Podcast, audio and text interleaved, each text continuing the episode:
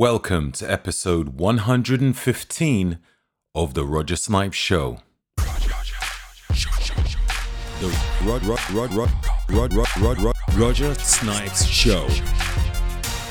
We all want to increase our mental agility and cognitive performance, even if we are already high performers. Caffeine alone can only take you so far, and too much stimulants can leave you feeling jittery and anxious. What if you could customize the way you want to feel, like boost your mood and well being whilst reducing your anxiety and stress, or feel upbeat and happy whilst having empathy and creativity. Not everyone wants the same mental uplifts, so Nootopia personalizes the stacks for you. The ingredients have been engineered to work synergistic and amplify the nutrient delivery as opposed to throwing lots of cool stimulants together and hoping for the best. The nootropic even stack well together, like the Nectarex and Brain Flow. You'll notice a rapid increase in focus, clarity, and ability to process information, recall, and overall brain activity. Some stacks will help you build new brain cells as you flow or increase motivation if you feel low. Don't just reach for caffeine, reach for a customized stack from Nootopia. Visit nootopia.com forward slash snipes and use code SNIPES10 for 10% off. That website link again is Nootopia spelt N O O T O P I A dot com forward slash snipes and use code snipes10 for 10% off. So today I speak with Scott Herman, one of the OGs in the game of YouTube, um, spanning back to as, as early as 12 to 13 years ago when YouTube first launched and when people were using the platform just for funny videos. like old 1950s commercials. That's what I used it for anyway. Um, it was just kind of surfacing as a place where you can just look for old things which you couldn't find anywhere. And it was so cool. It was really good. So, whilst other people were using the platform to look for old adverts, old maybe snippets of movies, Scott Herman was using it to create content. So during this time, it gave him the opportunity to share some of his expertise in fitness.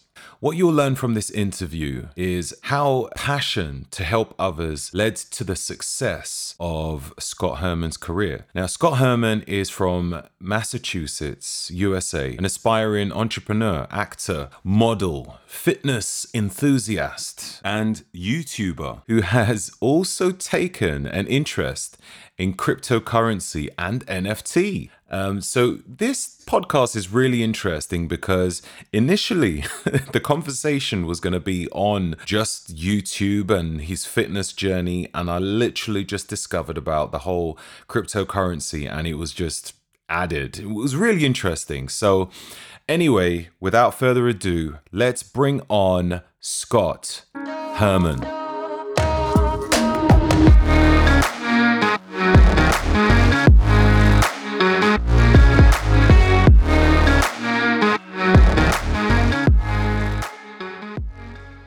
So Scott, how you doing, my friend?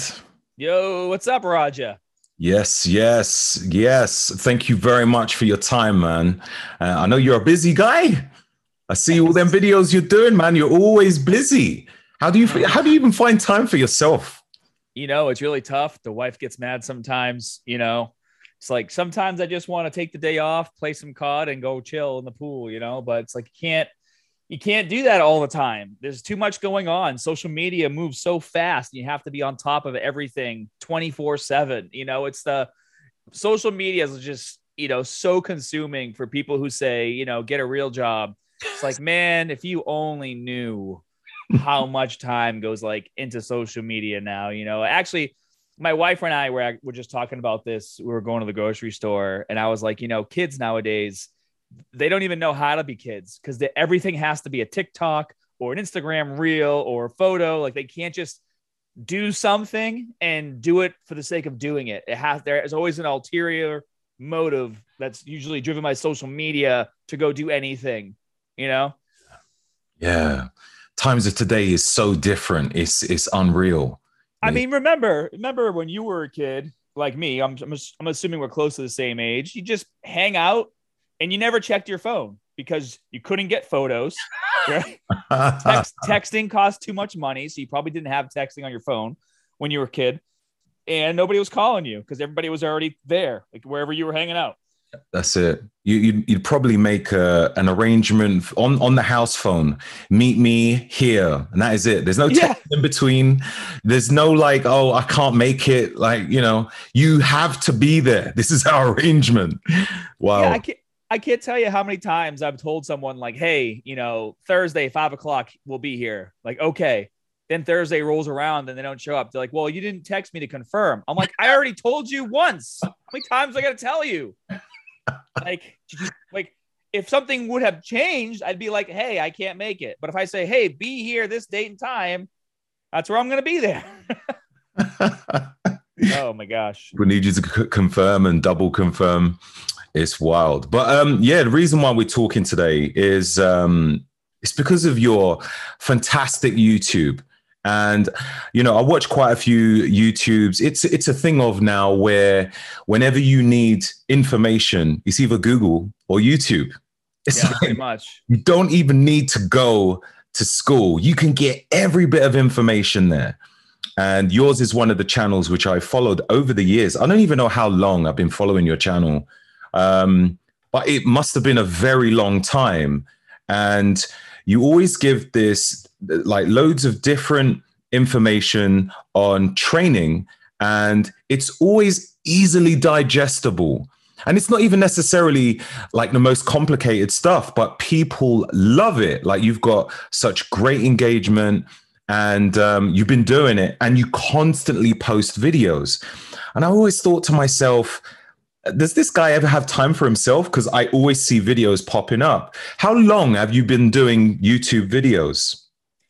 I mean, I pretty much kicked off the the YouTube fitness niche back in 2009. I mean, wow. there might have been two other two other guys doing it, you know, the same time I was doing it, but you know, I really cornered the market back then and am responsible. I feel like for a lot of what you see now. I'll, you know, I'll I'll definitely you know, take that title as the the OG fitness YouTube creator. I'm proud to have it.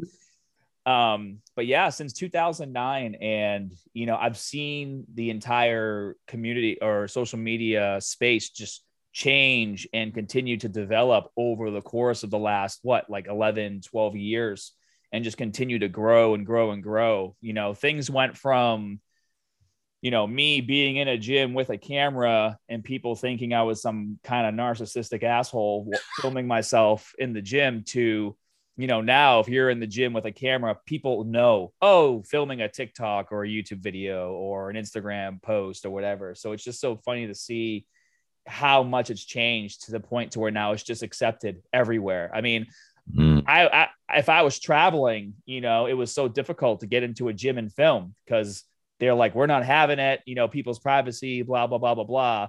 You know, now there's literally just TikTok videos of people hiding and filming people doing dumb stuff. So, you know what I mean? So, yeah. And those, and those are some of the most watched, most watched videos. So, yeah, man. I mean, it's just, it's been a wild ride and it continues to get even more wild as more and more content creators keep coming out and pushing the envelope to the kind of content they want to create. Mm, mm. We're gonna we're gonna we're going to continue to talk a bit more about YouTube, but we're going to we're going to take a slight diversion and just learn about a bit more about you. Uh, before you got in, you be, before you became a YouTube sensation and had millions, was it 2.6 million subscribers? Um, you grew up in a broken home, from what I understand. Um, tell us about that little journey. Give um, us a um, rundown. I wouldn't say so much like a, a broken home. I mean, I had divorced parents you know. Okay, because uh, I, I, read like that somewhere. Um, I don't know if it was your page or maybe it was another page. I was yeah, like, oh, note that down. Yeah, I mean, you know, I, I grew up, um, you know, my my mother and father, you know, always did everything they could to to take care of you know me and my siblings. We never went without, but we weren't you know rich by any means. You know, we all worked very hard you know, to have the things that we have. And so. Mm. not, not a not a broken home, just divorced, you know, typical, you know, American thing nowadays. Unfortunately. Yeah, you know, but I guess the moral of the story is, you know, when you grow up and I guess middle class or, or low to middle class, you know, you learn at a quite young age that if you want something, you need to go out and you need to work for it to get it, you know. And I remember like going out mowing lawns when I was 12, 13 years old to try to make extra money to buy the things that I wanted, whether it was candy, you know, at the store or a new video game or whatever it might be. You know, if there were things that I wanted to get faster than my $2 a week allowance, you know, I had to go out and work for it. but I, I like, I always liked working, you know, I liked the, I always enjoyed the feeling of accomplishment of doing something on my own and getting things on my own. So if anything, it kind of, you know, it made me who I am today. It made me the entrepreneur that I am today. I like going out and trying new things and and not being afraid to take risks. I mean, even like YouTube, everyone told me that YouTube was a stupid idea and I was going to fail and I was going to lose all my money and I was going to, you know, live under a bridge because I'm just going to throw my career away, you know. You have to have the the mental stamina to be able to see things through and that's something that i definitely developed you know growing up and my parents always supported me and pushed me and even if they didn't understand quite what i was trying to do they knew me enough to know that if i had an idea and i wanted to see it through that i was going to do it so Mm. but yeah, so you know, when I was what 14 years old, I started working in a, in a local Gold's gym. Uh, I was I was cleaning for three hours on a Saturday for a free membership. So every Saturday I'd come in, I would clean up, you know, all the machines and treadmills and take out the trash, and, you know, do all the kind of maintenance stuff. Uh, and then it kind of got to a point to where, as I was cleaning things, obviously in a gym, you know, things break down. I've always been a tinkerer, you know, very handy with tools. So I just started fixing all the machines that would break, and I would fix the treadmills that would break. And it just got to the point to where the owner of the gym, uh, his name was Dave, he just gave me a, a full time job. And you know, by the time I was like 15, 16 years old, I was running the front desk, doing the register, signing up memberships, you know. And then when I turned 18, I became a personal trainer. Um, by the time I was like 20, 21, I was in college. I was basically the GM of the gym, you know, and Mm. just kept kind of moving through there. So my life has always been surrounded around being in a gym and working in a gym all through high school, all through college. Uh, and then when I got to the point to where I was general manager and I was running the training department and, you know, the sales department, I got, I was just getting irritated or I don't know if irritated is the right word, but I just, you know, when people would join the club, obviously I want them to stay and not cancel their membership. And it was bothering me that people would come to the gym excited. They wanted to lose weight, they wanted to build muscle, but they could not afford a personal trainer. And so they would get their free fitness assessment, you know, where a trainer would take them around and show them around and show them a few things. But you know that you know as you, you know you've been in gyms your whole life too like people just kind of fall off not necessarily because they lost motivation but because they don't have no guidance Mm. and so that's where you know well the, my website was born before the youtube video. So originally i had a website called scott herman fitness where i went to every single machine in the gym and i took photos like starting and ending photos. And i did descriptions on how to how to use the machines because at that time i was like doing modeling shoots for men's health magazine. And basically that's what I was doing for the magazine is they were they, they would have me come in and shoot like 100 exercises and they would use them in the Mm. magazine or their book and I was like oh well I can take this idea and make my own website and use it in my gym so when members sign up hey if you guys have any hard time with exercises just go to my website you know Amazing. and then uh, when I was like 23, I got the opportunity to go on The Real World, which is a TV show on MTV called The Real World Brooklyn. Um, it's a reality show where they take like eight people and they put you in a house and kind of see what happens. So we were season 21, Brooklyn season. And that show kind of introduced me to the whole video side of things, right? And I we were all on the show because we were pursuing careers in like acting or modeling or singing or dancing in New York City. And so throughout my time there, I was like a three month shoot. I was going to New York and I was exploring the whole modeling and acting world. And then after the show was over, I moved to New York City and I stayed, I lived there for about a year and a half. And I continued to kind of pursue, you know, this dream of, hey, modeling, acting, all that. Mm. And after a while, I just kind of started to miss the interaction of being around helping people in the gym. I mean, you got to understand when you've worked in a gym like every single day, six days a week, seven days a week for almost 10 years, you know, now you're just kind of doing something else, which is cool. But if you truly have a passion for helping people, like it starts to almost feel like there's some emptiness in your soul, right? Mm. And I, I really started to feel that way. And as exciting as it was to be in the city, I just was like, man, I really wish like being in the gym and helping people, seeing, you know, all the people that I, you know, that I'm friends with, all the members, I know their names, their families' names, their kids' name. Like I just miss that environment. And so, you know, YouTube had kind of had been around for a little while, but it hadn't really taken off yet. Twitter literally just came out like in 2009. And I was like, well, this social media thing looks cool. Maybe I can make some videos and get, you know, fitness information out there. And if you want to laugh, like you can go watch my original videos. Like I was so awkward on camera. It was hilarious. You know, it was really bad. But um basically what ended up happening was there was a guy who worked at the Google offices for YouTube in New York City who was a fan of my season of Real World because it was airing on TV and he saw that I was making videos and I lived in New York. So he invited me down to the Google offices in New York. And he's like, Hey, you can make a living doing YouTube videos if you're consistent and you create good content. And he kind of showed me the ropes. And so it was at that point I kind of just made a decision where I was like, well, you know what? I see an opportunity here. Um, the the whole acting modeling thing is like uh, it's like it's cool, but I wasn't really enjoying it. So I just kind of made a decision where I was like, well, I'm gonna stop pursuing that. I'm gonna go back home. I'm to go back to the gym that I had worked at, you know, forever. And I'm going to start making my YouTube videos. And then I just kind of followed the same uh, pros- progress, uh, process as I did before I left, where instead of having photos of all the exercise, of all the, the uh, machines and exercises in the gym, I made videos. And those are the videos that you see, all the two minute videos um, that are on my YouTube channel that start out with Answers Fitness. And it's literally like, I'm going to show you how to do a chest press. I'm going to show you how to do a lat pull down. I'm going to show you how to do a, a sit up.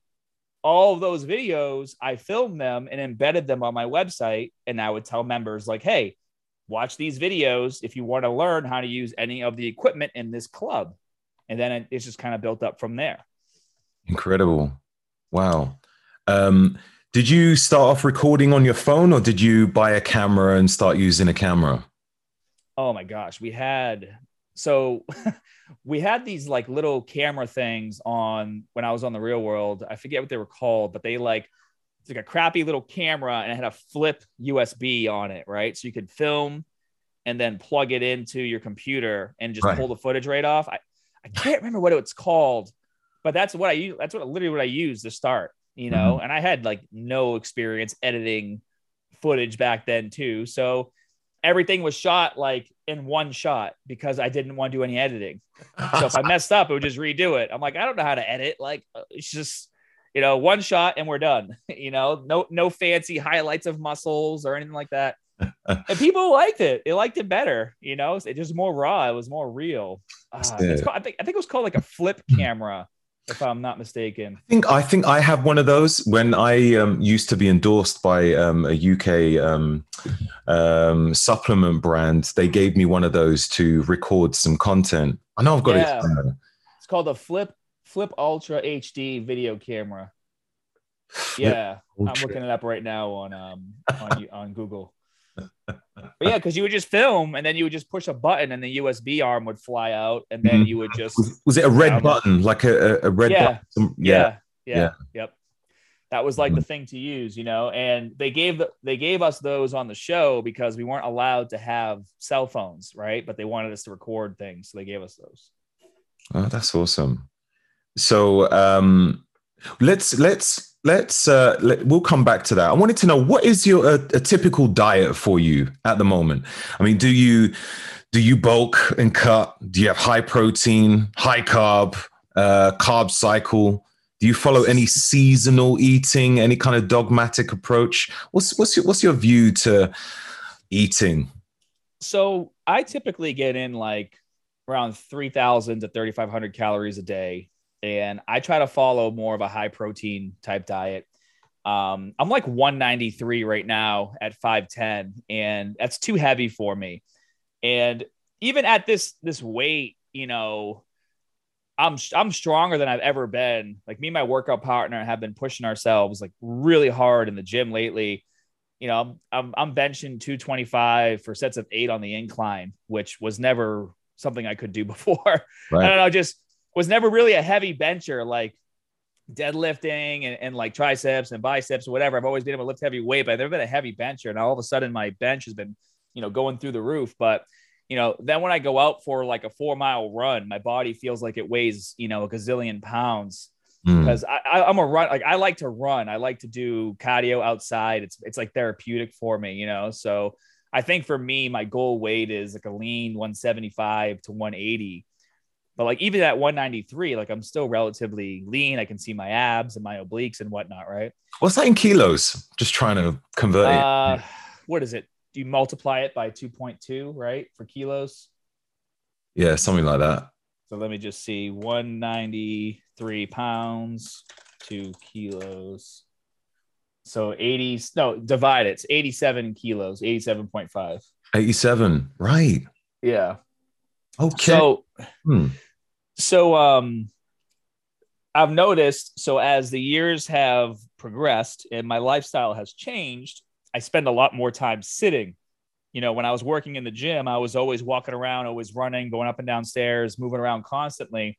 And it was a lot easier to stay, you know, really lean. Now it's like I'm, I'm literally sitting down at the computer, you know, five, six, seven hours a day. I'm doing video editing and I'm not as active as I used to be. So I have to maintain a higher protein diet and I also have to restrict carbs at night or else I start to put on body fat. or I really start to notice it.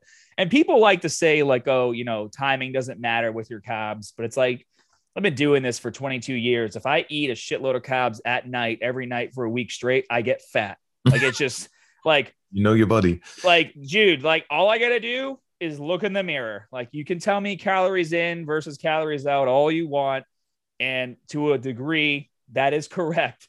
But if I'm loading carbs, you know, right before I go to sleep, I get fat, period. So I load on carbs throughout the day. okay. And then I try to, you know, go more towards, you know, proteins at night, whether it's like a shake or I do, I mean, I'll, I'll do like fruit and yogurt and things like that at nighttime. But, you know, for the most part, I do high protein. I try to keep my carbs around like 200 to like 225, maybe 250. And I'll carb cycle to a degree, right? It, it, depends on what I'm doing for activity that day. Like if it's a heavy, heavy leg day, you know, I like to load up on carbs a bit more. I feel a little, little stronger in the gym. Or if I'm going to do a lot of running outside and I live in Florida, you know, and it's, you know, 100 degrees outside, I try to load up a bit more on, on energy so I can last longer out there. So, but for the hmm. most part, like I tell my clients this too, you know, I don't really stress so much on diet. You know, I always give my clients a ballpark of like, hey, this is where you need to be. This is where your macros need to be. But if you're above or below that number a little bit, it's not a big deal. It's not like you're trying to get stage ready. Mm-hmm. And, and, and the reason why I do that is because I feel like a lot of people just get really hung up on exact numbers. And I remind them, I'm like, you know, these numbers that I'm giving you, they're based on a calculation. Like they're not an exact number you know that's written in stone. It's it's literally a guesstimation from a calculation. And then it's up to us to either you know go up or go go down from there to see what works best for your body. I actually uh, just put a video on youtube the other day kind of talking about this. And i basically said you know when i'm trying to find macros you know let's say we come to a your macros are 2000 calories right what I try to do is see how your body reacts to that over the course of the next week or two weeks you know, like for example, if it's a brand new client who's never eaten 2000 calories before, and you know this, they're going to feel relatively full for the first couple weeks. Let's say they, they're used to eating like 1300 calories or, or 1500 calories. They're going to feel really full, maybe even a little bloated for the first week or two weeks. But then after that, their body starts to get acclimated to eating more food. They're going to start to probably feel hungrier because then in that 2000 calories won't be enough. And you have to do it in baby steps. Like you have to raise their calories you know, bits at a time to get them to where they need to be. So when it comes to a meal plan, uh, and if you're not, if you're listening to this podcast and meal planning is something that you haven't really fully paid attention to, always know that it's okay to start at one point and then just test it for a week or two and then either go up from there or down from there. And the way you you determine whether you go up from there is if you're feeling really hungry and you're not really putting on, you know, any mass, of course you can go up. Mm-hmm. Or if you're feeling really full and you're starting to feel fat, you, know, you should probably go down a little bit. But it's only like 150 to 200 calorie increments, you know and usually the majority of what you're adjusting is your carbohydrates. Mm. But yeah, you de- have you dealt with clients that have had like issues with, uh, let's say, um, actually women that might that that their cycle may have stopped, something like that? Yeah. Well, I mean, yeah, I mean, my wife, you know. Okay. So I deal with it every day. and and one thing I do find though, when it comes to diet and, and working with clients, especially when it's, you know, online, you know, when you're putting together a meal plan, you're assuming you're getting a very specific amount of intensity out of the workouts that you're supplying, right? And so a lot of times what I've noticed, and this is with you know male and female, is they'll be like, oh, you know, I'm eating too much food or I'm feeling a certain way or, or I'm not seeing results, whatever a lot of times it comes down to them just not being intense enough with their workouts. And in their head, they might feel like they're being intense enough.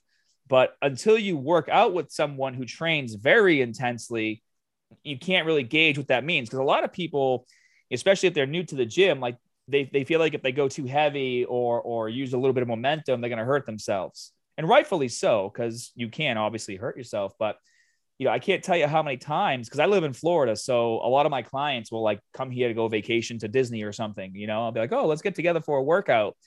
And then I bring them to the gym and we'll do the same workout I have them on, and they're doing really well with it. But then I kind of show them the next kind, the next level of intensity to bring to the workout, and they're like, oh, okay, now I know what you mean when you say, you know, add five pounds and use a little momentum, or you know, uh, uh, various techniques that you can use to increase the intensity.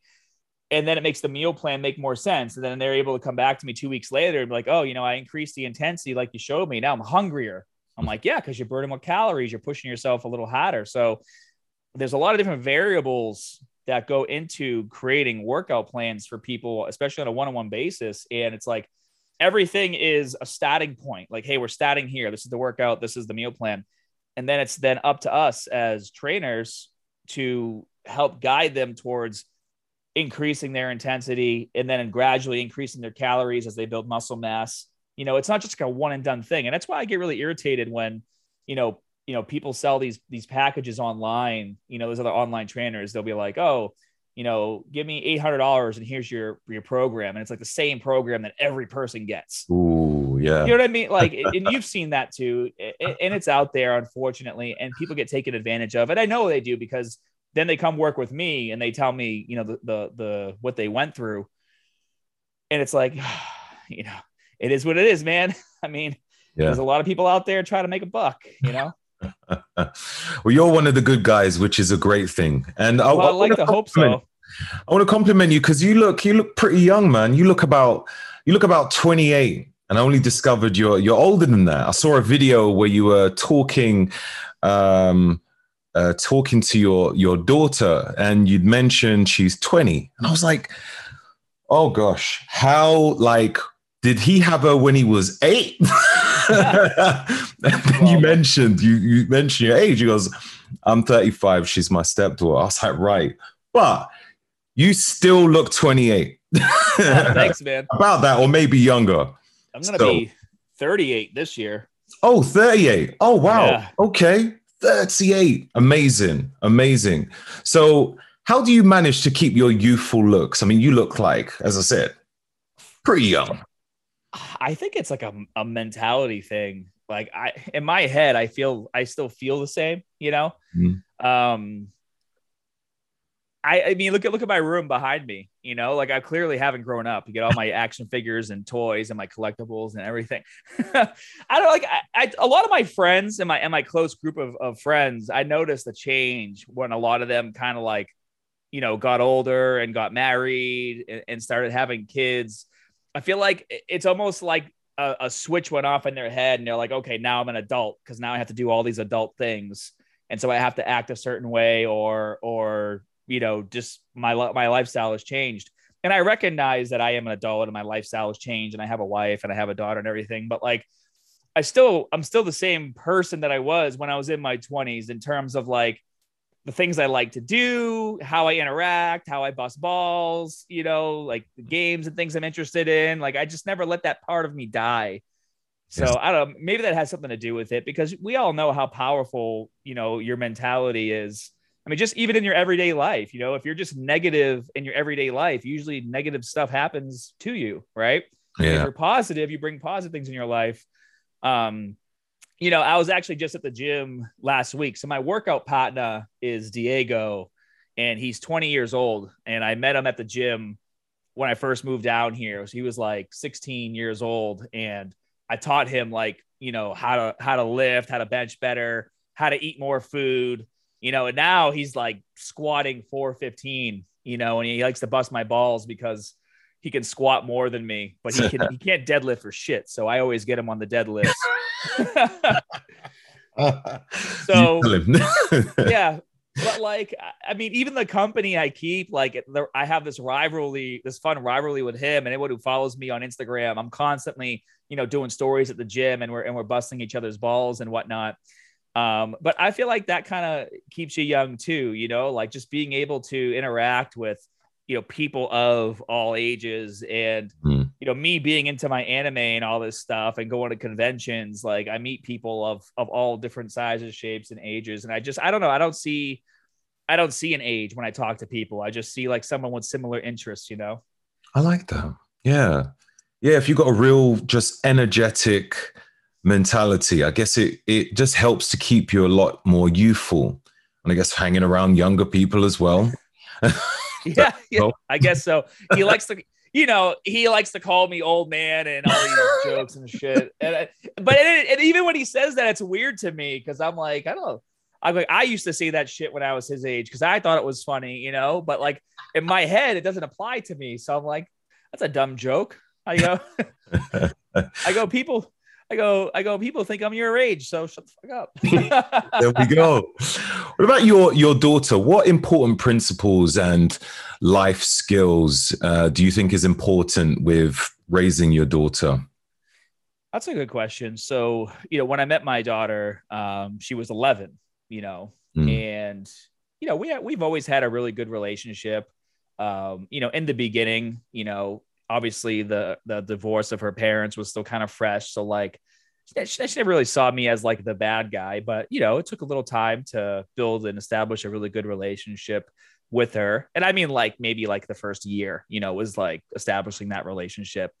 And you know we get along beautifully now. And i've just always so i have i guess it's easy for me to explain it this way right? So i have four brothers and two sisters okay? I have a brother who is a pretty close to my age. He's only like 22 months older than me, so almost two years. And then I have three younger brothers who are about 10 years younger than me. And then I have my sister who's about 10 years younger than me. And I have a stepsister who's my age.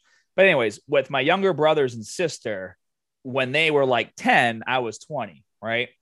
And so as they were growing up, I always tried to be a positive influence in their life and teach them things because it's a different relationship when you're a sibling versus a parent, right? Mm. So like like for example, it, this might be a silly example, but you know where where I grew up, um, my you know the schools weren't the greatest. Let's just put it that way. So when my little brothers were going to school, I was like I was teaching them what to do if they got picked on. You know what I mean? So like you know how when you're a kid you know you get picked on people like oh like your mama this or whatever like those those types of jokes you know or i was with your mom last night whatever so i would teach my little brothers you know how to be smart asses i'm like if someone ever says like oh i you know had sex with your mom last night i go your reply needs to be oh, well, next time make sure she's home by six. I like dinner on the table by seven. You know, so I taught them how to just be like, you know, have snappy comebacks and whatnot. And, Mm. you know, and I always took care of them too. Like they were the luckiest, you know, kids because every time a new like gaming system would come out or a new game would come out, they didn't have to wait for, you know, mom and dad to buy it. I would buy it and then they'd be able to play it. Like I would literally wake up, you know, after, you know, being out all night, like on a Friday, I wake up Saturday morning and my three little brothers would be sitting on the end of my bed playing Halo, you know, like with the volume down so they wouldn't wake me up. And then I would wake up and they would throw me a controller. Like it we always had a really good relationship. But and it was because I was I was a strong male influence in their life. I I taught them, you know, like they saw me in school, they saw me pursuing, you know, being successful. They saw me, you know, always fixing my own car and fixing things around the house and I taught them all these things. And I I treated them like little adults. I didn't talk to them, you know, like little kids. You know, I wouldn't like kick them out of my room because I didn't want them around. Like I always treated them like that. And so and I also grew up with step parents, and you know now my well, he's not my my my mother ended up divorcing uh, him as well, but he's my sister's father, so he obviously still in the picture. Now he's like a really nice guy, but like my my first stepfather, my my mother's second husband was it's a real prick, you know, like he like he would literally lock me and my brother outside all day and he's like you're only allowed to come in if you have to take a shit. Like he's just a real prick and i learned quite quickly at a young age if i ever had a child whether it was my own or a stepchild i'm like i do not ever want to be like this or come across this way so when crystal came into my life it was very important to me to be a strong father figure role model to her you know have a friendly relationship but also you know be the kind of person that she could come to if she has problems right Mm. so as she was growing up, you know, we would teach her things like we would watch, you know, TV and we'd watch like, you know, uh, 16 and pregnant and, and these types of shows because, you know, women like to wa- love watching these shows, kids love watching these shows. And we would just talk to her and we'd be like, look, I go, this is going to be your life if you're out there messing with boys and you have a kid. I go, your life is over and now it's all about the baby. If you want to be successful, you know you need to make sure if you have relationships when you get older that they're good relationships and you're not just going out and dating and you know screwing around with boys. And we just talk to her like that you know and we would we built this really good you know relationship where she could tell us anything and everything and not feel like she was going to get in trouble for talking about something right? And I, you know your parents might have been the same way but like my dad used to always tell me like i don't care what you did if you're in trouble you call me we'll make sure you're safe and then we'll we'll deal with the stupid shit you did later you know? Um luckily with a daughter you don't have to worry about that. Usually it's the boys getting into really big mischief you know? It is, isn't it? Always boys. yeah. You know and when she started dating you know that was a whole um you know interesting thing but it wasn't really even a big deal because i would talk to her i'd be like okay. I'm like oh you're talking to boys whatever. She's like yeah. And she would be like you know showing me what boys were saying.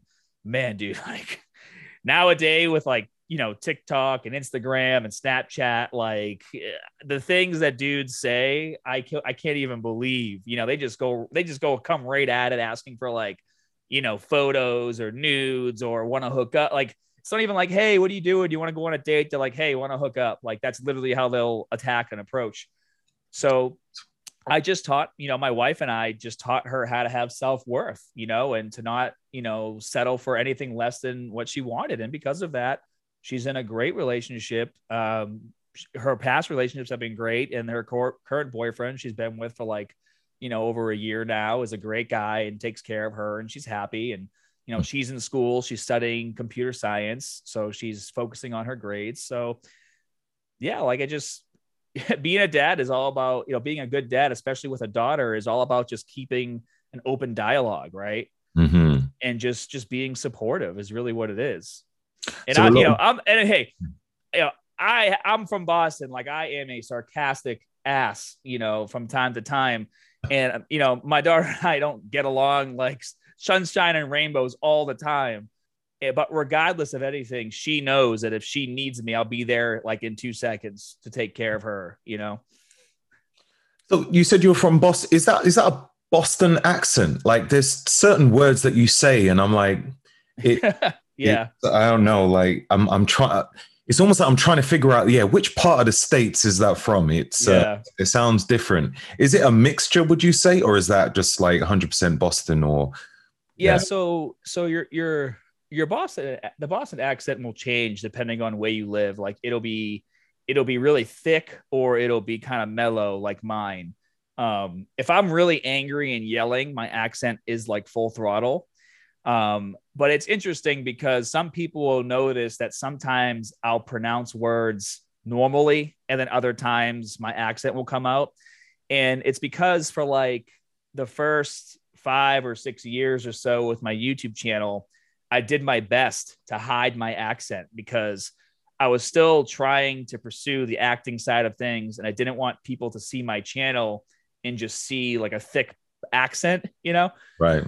And so a lot of times when I'm doing interviews or talking, especially if there's a language barrier, you know, I purposely will try to remove my accent just so you can understand what I'm saying. Because if I say car, if you know the accent, Yeah. you know I'm talking about a car, you know. but if you're Middle Eastern and you hear me say car, you're like, what the hell is this guy talking about? So in certain settings, you know, just like actors, you know, actors uh, in on shows or whatever, they can do multiple accents, you know. So I learned to remove my accent, and then so so sometimes people get confused. They're like, "Why did you pronounce the word this way, and now your accent comes out that way?" And I'm like, "Dude, it's just my brain. Sometimes will shut it off, and it'll turn it back on. It is what it is. Enjoy." like, yeah, exactly. like it, it's just, it is what it is, you know. so, but if I'm hmm, but if I'm ever like excited or angry, all you hear is the accent, and it's it's hilarious Right. people, I guess. That's interesting. I like it. So you've um, you've been into very interested into um, acting. Have you been in a couple of movies? I'm sure I've read somewhere that you'd been in a couple. One called um, I think it was Heist. Yeah, I did Mhm. Heist. Heist was really cool. Um, Something. so Yeah. yeah. so Heist was like Robert De Niro, Mark Paul Gosselaar, Robert, uh, not uh, Jeffrey Dean Morgan, Batista, and I played a, um, a SWAT team sergeant, right? And all of my scenes were with Mark Paul Mark Paul Gosselaar, who is Zach from Saved by the Bell. You know, Right, right. yeah. Hmm. So he was really nice. And then I ended up having like one day I had lunch with Bautista and Jeffrey Dean Morgan, and they were both super nice. And it was it was so hard to not take a photo with them because I'm like, I want these guys to think I'm cool. I'm not gonna ask for a photo. You know, in hindsight, I probably should have, but and this was before even Jeffrey Dean Morgan like took off. You know, at that point, I knew him from like uh, Watchmen and Supernatural because he plays the father. It's one of my one of my all time favorite TV shows is Supernatural. Um, but anyways, I was like, "Ah, I want a photo so bad, but I need to be cool right now, so I'm not gonna ask for a photo. Oh um, so that was really cool. And then I actually was the head trainer for Lionsgate for a few years. They had a, a YouTube channel called uh, Lionsgate BeFit. And so I did like three full length programs with them uh, that ended up being DVDs. They're the ones that got me the the deal with Heist awesome. in that movie. And then I also um, got to do a bunch of other stuff. Like I did official workouts for the Expendables movie. Um, I did some video stuff with like Central Intelligence, um, Day After Tomorrow, and, and a few other like movie related fitness things that was really cool. So there was a lot of opportunities that came out of that as well. Uh, unfortunately, Lionsgate went through like some some like hierarchy changes and they completely botched the the BeFit program they had going on. So that was like a three year thing that was really great, and it all kind of went away really fast because of they had some internal issues. But yeah, it was a lot of really cool opportunities that were coming out of there for sure. Mm, mm. Did you? Was there another movie called Living Living Will or something? Oh yeah, Living Will. Yeah, so that was um the guy from Jackass um who, had, who ended up actually passing away, I believe that year. But no, that was like a really small thing. I was I, I had like I think a two bit scene where I was like a drunk fraternity guy just being drunk at a party or something. To be I- honest, I don't even think I watched it. I saw I saw a trailer because I thought, let me just look at the trailer on both of these movies, and the one with Robert De Niro, I was thinking, oh my god, wow, looks. Was that movie's "Oh, great. movie, That movie's wow, great. it's really cool. And um, when I looked at the other one, I was like, it's hilarious. Like, what the hell is this? Yeah. Um, some some guy's taking a dump on a toilet and he dies or something like that. Yeah. dies and he comes back from the dead. well, that's what was so was so messed up about it because that guy, like, li- the movie was about him dying, and he literally died. I think that year. You know. Wild. So um, I um, so that whole like jackass crew, one of the main guys, his name is Bam Bam Margera or something like that. I forget Mhm. his last name, but it was his best friend. Uh, yeah, it was really sad when he passed away. But um, yeah, I remember I was I was like at a sitting at a fire, like being a drunk frat guy or something. I don't remember. I've got to check it out now. Is that, Yeah. is that on Netflix? I'm not sure if Living Will is, but Heist is. Heist is. Heist Heist was a good movie. Like Mhm. a, a lot of people were like, "Dude, I just watched Heist on Netflix, and I think I saw you because my Mhm. head was shaved. They shaved they shaved my head to make me look more badass." You know.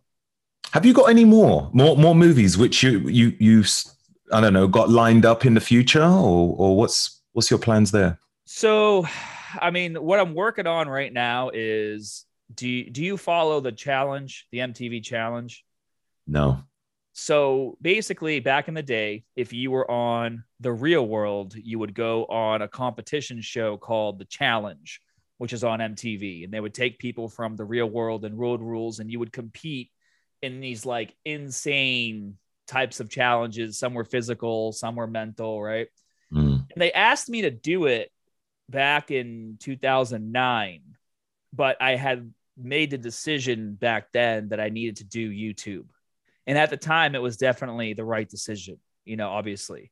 Yeah. And so now, uh, my buddy Mark Long, he started a new show. It's on Paramount Plus called The Challenge All Stars, where they're bringing back castmates, you know, that you haven't seen in a while to compete and do the show. And it's doing really well because people really like it. And if we're being 100% honest, a lot of the the new challengers on the main show are just like whiny little bitches and everyone's getting sick of it, myself included. So I've been talking to Mark and they asked me to submit a a bio video to do season four, which is hilarious. I wish I could share it with you. it's really fun. It's really cheesy, but it's like that's the kind of cheesy that got me on the show to begin with back in 2009. So I know exactly what they're looking for. Um, but he, I actually, I was getting a little irritated because I know they just filmed season three um, before December, before the December break, and so I assumed they would get started on season four, you know, relatively soon. And I hadn't heard anything yet, and we're in February, so I sent him a text message, um, like a couple days ago, actually, and I was like, "Hey, Mark, I'm like, what are you trying to be the only good-looking guy on the All Stars show? Like, what's going on?" And he's like, "Ha ha ha." And he's like, "No, we're probably not doing season four towards the end of the year, but you're definitely, um, you know, in the mix to be on the lineup." So I was like, "Okay, sweet." So that's what I'm I'm actively pursuing right now, uh, and it's actually kind of been a blessing in disguise that it's been delayed because, as I told you before we started this, I started another YouTube channel on crypto, and that's been eating up a lot of my time, but in a good way. You know, Right. there's been a lot of opportunities come from there.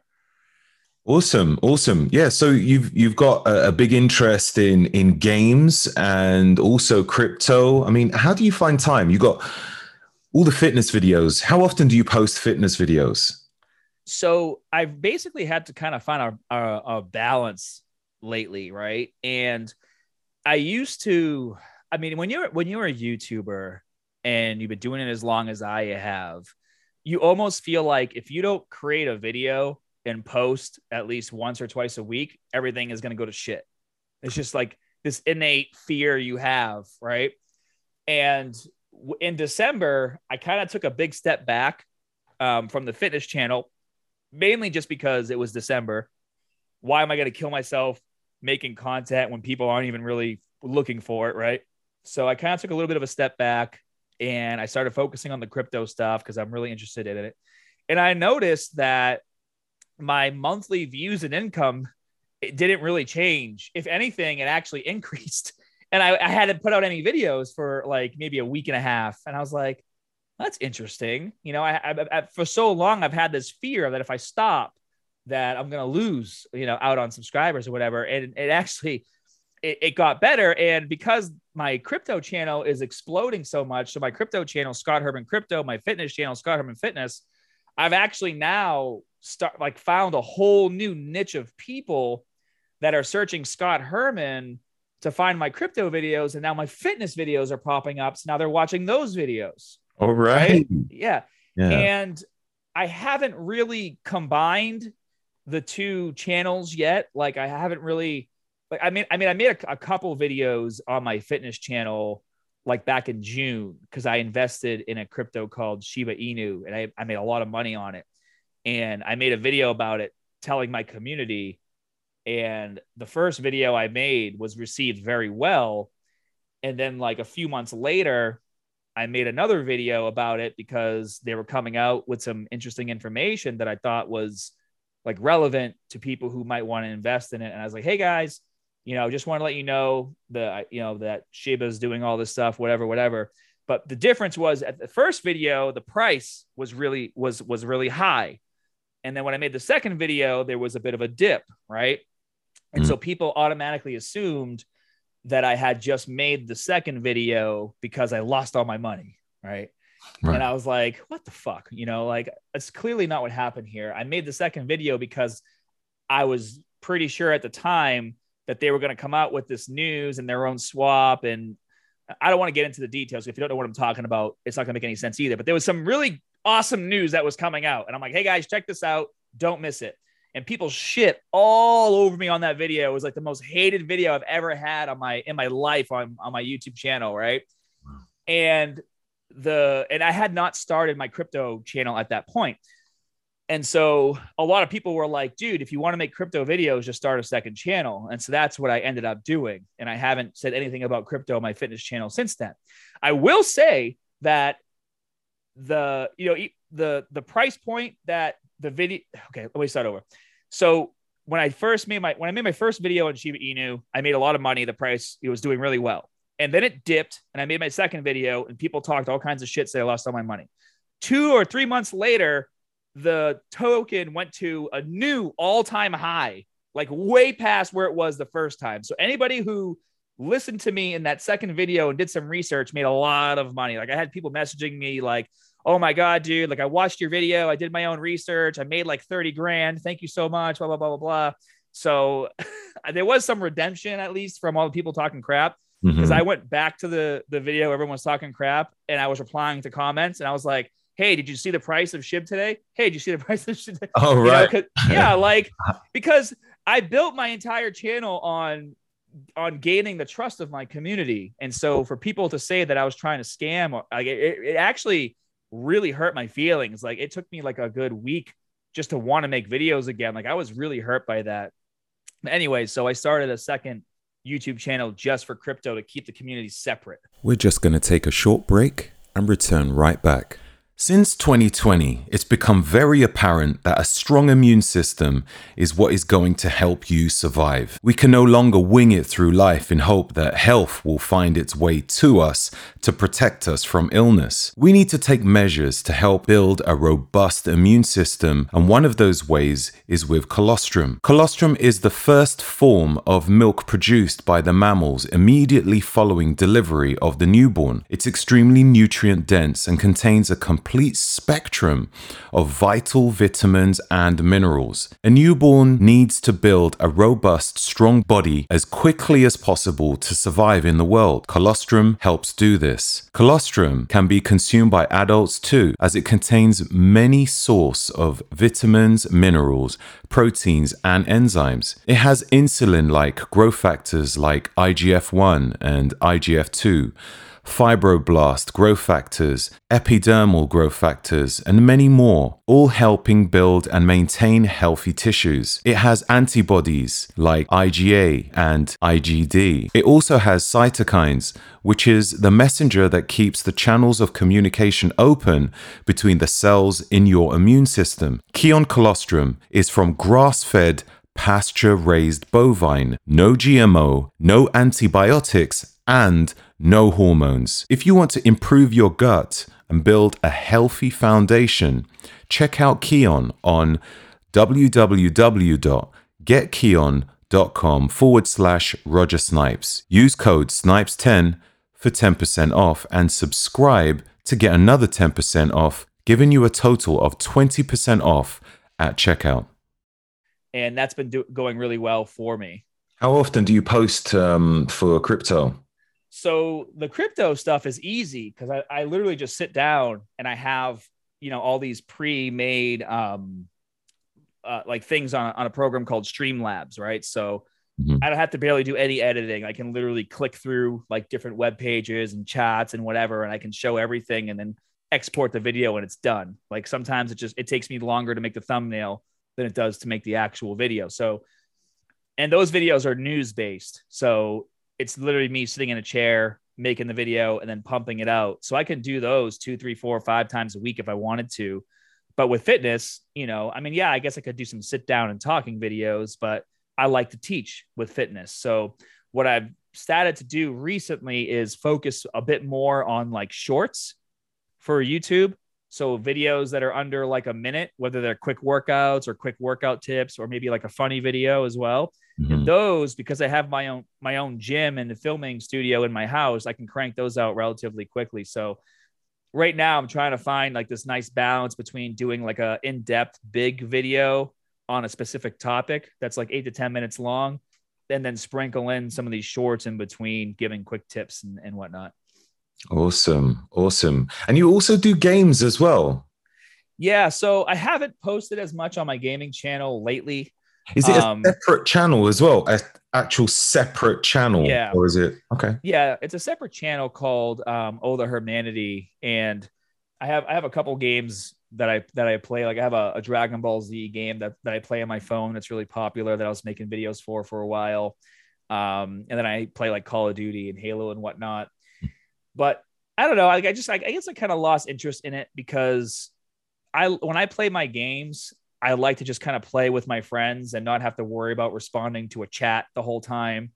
You know what I mean? And it gets kind of annoying to my friends because we're trying to like play COD and I'm like, hey, what's up? You know, super mega strong guy, 28. Like, how's your day going? And they're like, dude, shut the hell up and just play COD with us. Hmm. yeah, yeah, It's like you're working all the time. It's like, yeah, yeah. Like sometimes I just, you know, I want to turn on the Xbox and get into like a live chat and just, you know, talk shit to people and not get in trouble for it.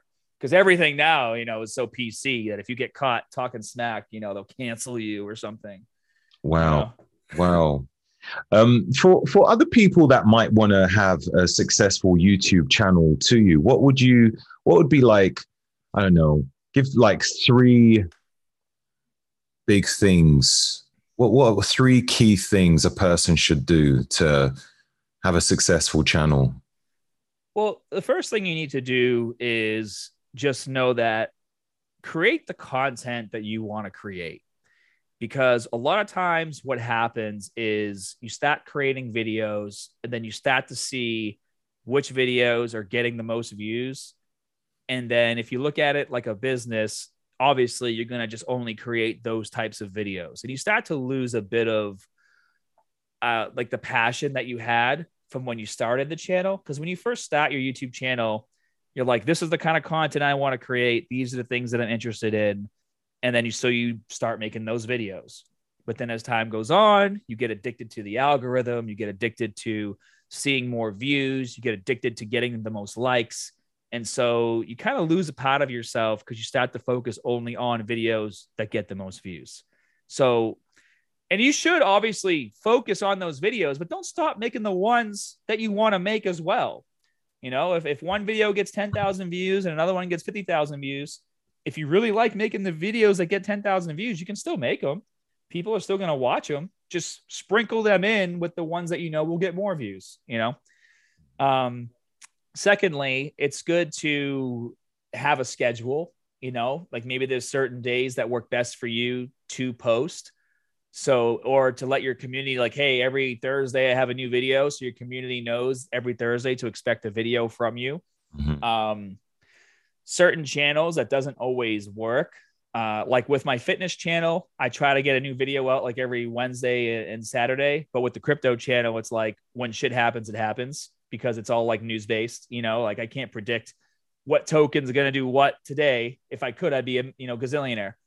so yeah, you know what I mean. So obviously, depending on what kind of content you're creating, you know, is going to just is going to determine how often you're uploading.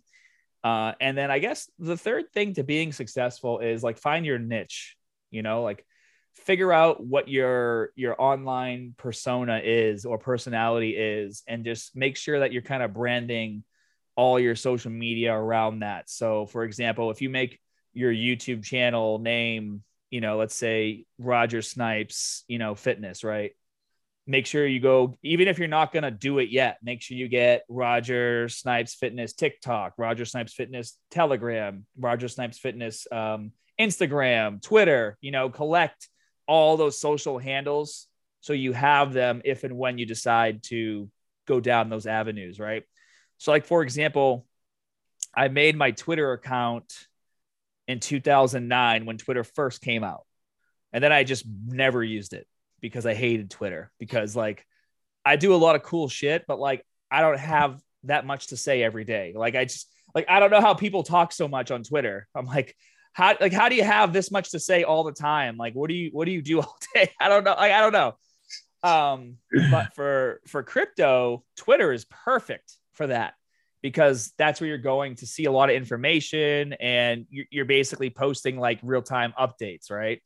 So I started using my Twitter again a few months ago and it's already like started to explode because of that. So like there's well, I guess the point of what I'm trying to say is like there are certain social media platforms that work better depending on what kind of content you're creating. Right. Don't think don't think you have to make, you know, uh, an account on every platform and use every platform because you'll get overwhelmed and, and you'll hate it.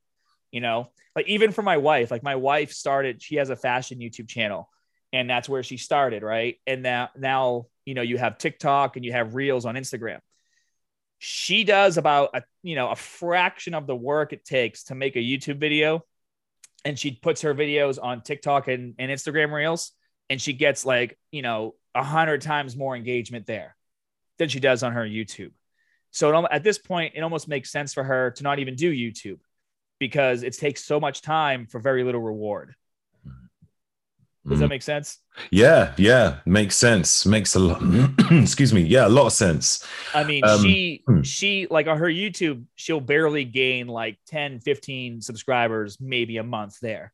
You know, cuz it's so saturated.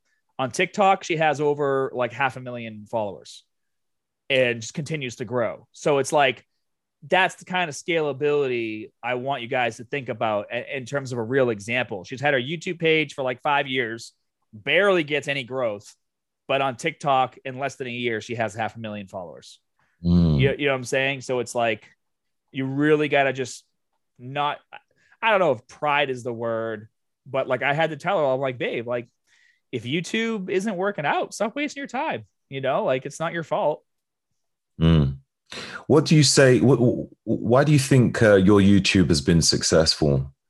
Hashtags, algorithm, would you say that um, your videos are, are very unique? Um, I think for me, I just was there first. Okay. Mm-hmm. Like I was literally the first person to do it. My videos are embedded in websites all over the world, many different countries. Apps embed my how-to videos in there, you know, and I don't care because as long as they go back to my channel, I get the views, right? Mm-hmm. I mean, even even even personal trainers reach out to me and they're like, "Hey, anytime I got to show a client how to do something, I just link one of your videos." You know, so I think that's a big part of it.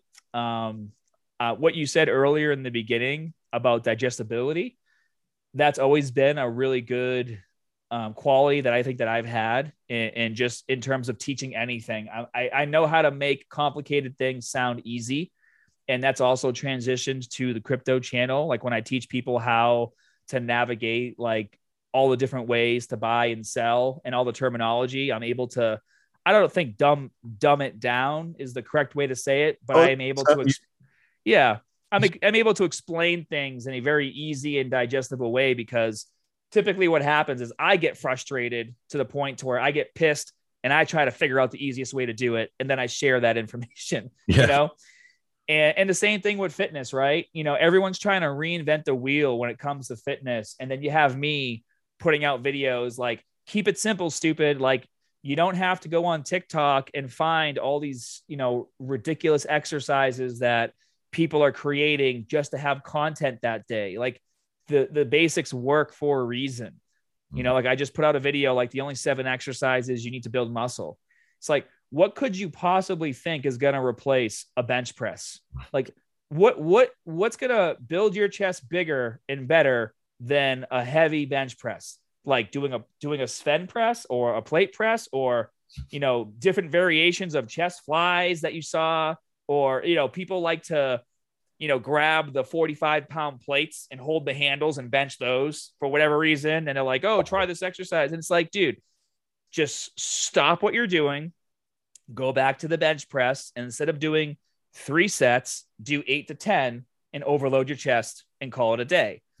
and people want to hear that, but at the same time, they don't because the age we live in, we want everything like now, right? So, if you're going to the gym and you're not seeing results, you know, it's not because you're not working out hard enough. It's because you don't know the secret that somebody else has to know.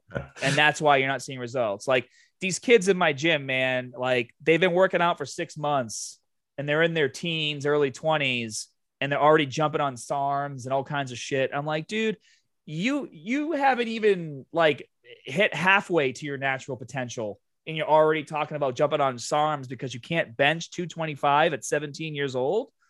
Like, I, are you like, I could barely bench friggin' uh, 185 at 17, you know, like that's just how it was for me back then, you know, and I didn't have access to all this information.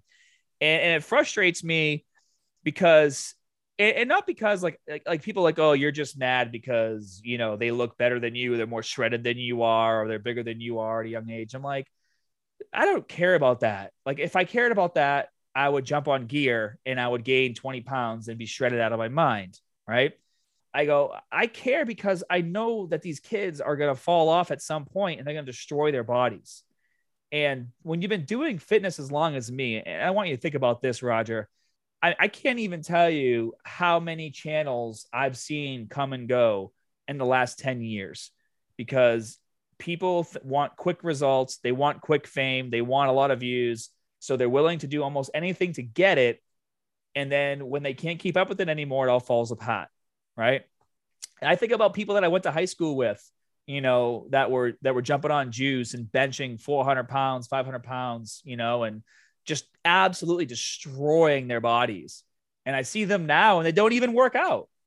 Yeah. You know, like not everybody is like, like I have a passion for the gym. You know, I love going to the gym. I sure as hell don't train like I did when I was in my teens. And it's not because I don't want to, it's because I just don't have the time to go to the gym for three hours. I got a family, I got responsibilities, I have a job, I have a house to take care of. You know, like uh, there's there's things that come up. So when I see these young kids like just destroying themselves and, and injecting themselves with things or, or taking SARMs or whatever, just to gain like 10 pounds of muscle and bench a little more, it, I, I, it upsets me. Like I feel bad, you know, I feel bad and I try to step in. You It's know? fantastic though. You know, we need more people like that. And you know, when I when I have kids messaging me, asking me about gear, I'm like, just stop right there. You know, you, you need to understand what to do in the gym. You're talking about gear. Like, do you even know how to train? Yeah, because No, most of them even know how to push through a drop set or like push through muscle fatigue. Mhm. And and that's one of the things I actually, you know, I have a lot of respect for guys like Derek, more plates, more dates, and like Greg Doucette even. And, and I feel the same way, dude. Like gear is a part of the industry. You know, it is what it is. It's a part of the industry, right? And if you want to do it, it's your choice. I have friends that are on gear and compete. Like, we're not we're not gonna not be friends because they're on gear. Like, it's a part of the industry. Period. Yeah. But you know, there's a right and wrong way to do anything. And like you said, if you just started working out and you're already talking about gear, it's like, dude, let like learn how to lift first. Like put the work in first and then maybe take it to the next level. And you know, this is even something that I've talked to Derek about before, you know, on a, on a video where it's like, dude, like you would get so much more out of what you're taking if you hit your natural peak first. Cuz then you're leveling up from hitting your after hitting your natural potential versus starting to work out now, jumping on something and then literally getting as big as you would have been if you just stayed natural for a year or two. Right. It's like, you yeah. know what I mean? And I have these conversations with, you know, these young kids in, in my gym. And I, I don't talk like down to them. I just kind of explain things like this in very relative terms. And I can see that it makes sense to them. And it's not their fault. The problem is these young, this young generation of kids all they want right now is a hundred thousand followers on Instagram or TikTok, right? But they know that they're not going to do that with their fitness videos if they don't look a certain way and they're not willing to wait, right? They want to make their videos now and get all the attention and accolades now. And so these social platforms are just leading to you know a lot of really bad decisions with this young generation in the fitness space and it's sad it's no longer about information.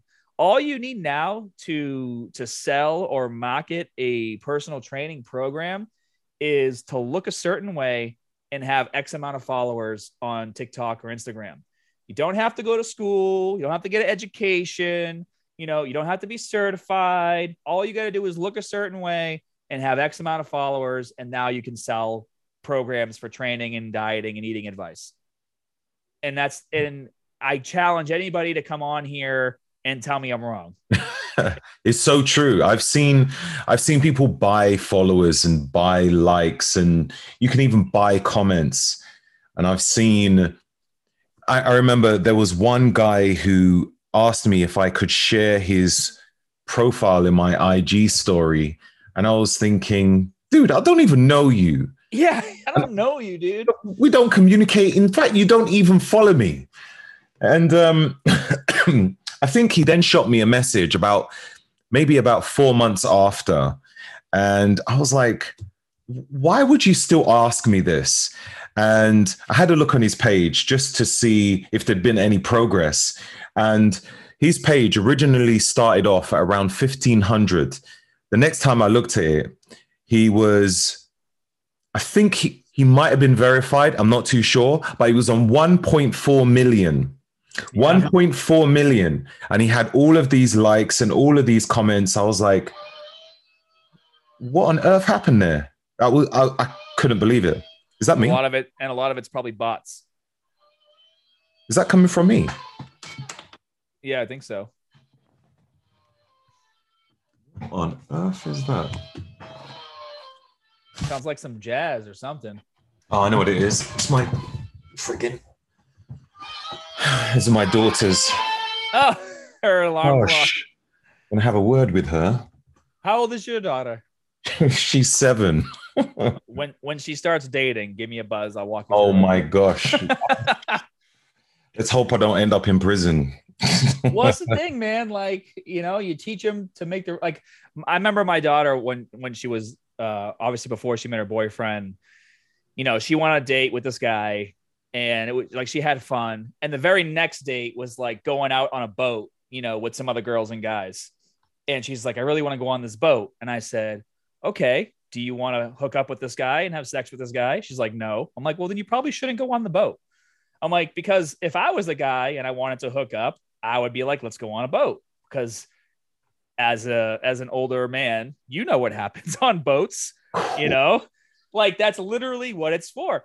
And she was really upset because she really wanted to go on a boat. And I was like, listen, you can go if you want to.